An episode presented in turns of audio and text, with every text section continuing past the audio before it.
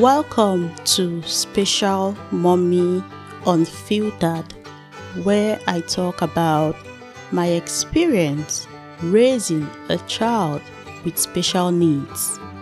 I am your host, Golda Pude.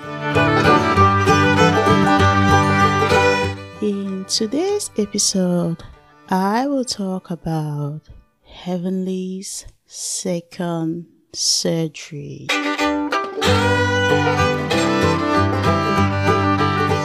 Heavenly had her second surgery on August 4, 2021.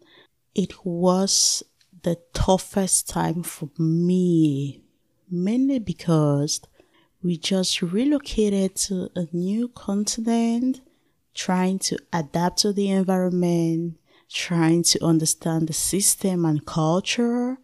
I did not know how to drive. I did not know my way around. And guess what? My husband joined the US Army and he was still in training. So it was mentally, emotionally, and physically very, very exhausting. But thank God, thank God, He saw me through. Like, thank God for our church community. Thank God for our host family. They were my support system during that period. Like, you know, when it's like you're in a desert where you don't know people and you just see an angel who comes to rescue you. That is how I felt because thank God, even while talking about it right now, I feel like thank God. Sometimes people ask like, Golda, how did you do it? Seriously? I don't know the answer. All I will tell them is, I don't understand how I did it. All I can say is God did it through me because I cannot understand. It was a very, very difficult moment for me. It was difficult. I'm not gonna lie about that. Okay, now let's talk about the surgery. so, Heavenly had a posterior cranial vault remodeling with distractors. That's the name of the surgery. Like they call it posterior cranial vault, like CVR. Yeah, that's how it's called. So she had a posterior CVR. Posterior means that it works on the back, the back of the head. So she had a posterior cranial vault remodeling with distractors to correct craniosynostosis. As mentioned in previous episode, children born with Apert syndrome usually have craniosynostosis, which is a condition in which the sutures, like the bones in the skull, it fuses prematurely. Usually it fuses before birth. You know, when kids are born, they grow, and as they grow, their head also grows. That is why, let me take this example like when a child is born, you have the fontanelle. I, I, am not a medical personnel. Like in this episode, I am not Dr. Golda. I am Mommy Golda. In fact, special Mommy Golda. So, you know, when children are born, they have that fontanelle. They have like some sutures that closes after birth. Yeah, that's what happened. It closes after birth, not like it closes after birth as they grow.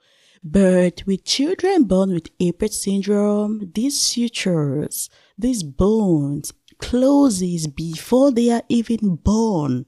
So it's already restricting the brain from growing. It's like a closed container. The container is closed. That is it. I know. You get it. You get it. You get it. Yep. So it prevents their brain from growing and their head is shaped differently because of that. They have a different shape of head. So they don't have the normal shape of head that we know. We know we have head, head. we have the normal shape. Ah, I know the shape of my head. I know.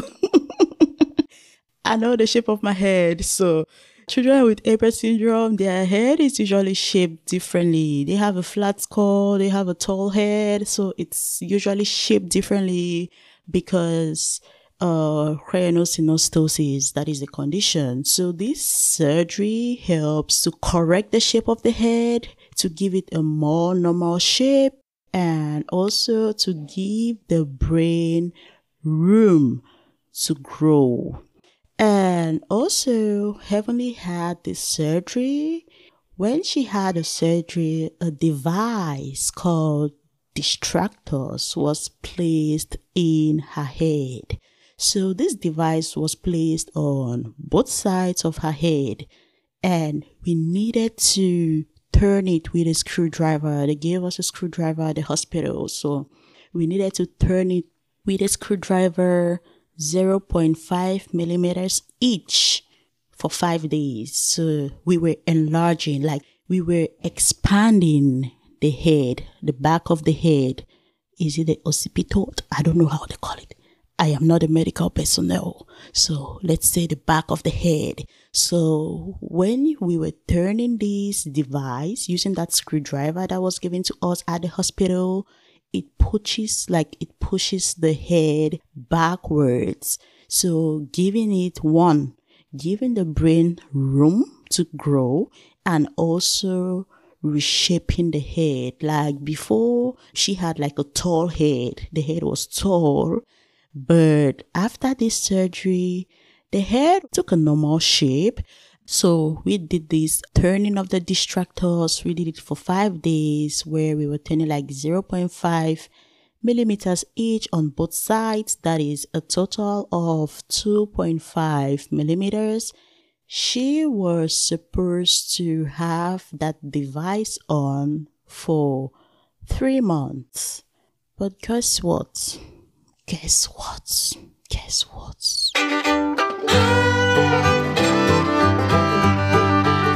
When Heavenly was scheduled for a surgery so that they could take out the device, because this is how it works. Let me try to explain. So, this device is placed in the head, right? On both sides of the head, the corners, like the corners of the head.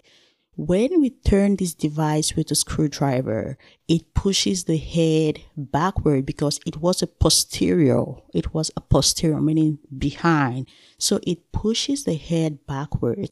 When it pushes the head backward, it pushes like the bones. It pushes it backwards and then it gives like a space in the middle of the head where as time goes on, uh, bones, like new bones will grow. So that is how children born with Apert syndrome or children that have craniosynostosis, that is how they help expand their head because children without craniosynostosis, when they are born, they have these sutures that gradually closes as they grow older. So as the brain is growing, the head is growing, it is giving the brain room to grow. But as said earlier, with Apert syndrome, their head does not grow because before they are even born, that bone is fused. That sutures, those sutures, they are all fused. So doctors have to go back into the head and break the bones. Uh, let me use the word break the bones. They have to go back into the head break the bones and open it so that the brain can smile again. Like the brain can grow. Normally, the brain can grow well. So, as I said, Heavenly was supposed to have that device on for three months. But guess what?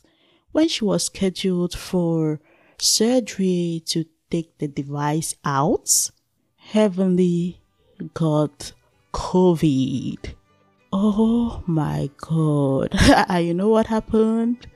The surgery was postponed.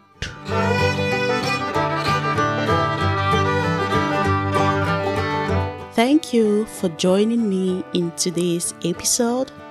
See you in our next episode.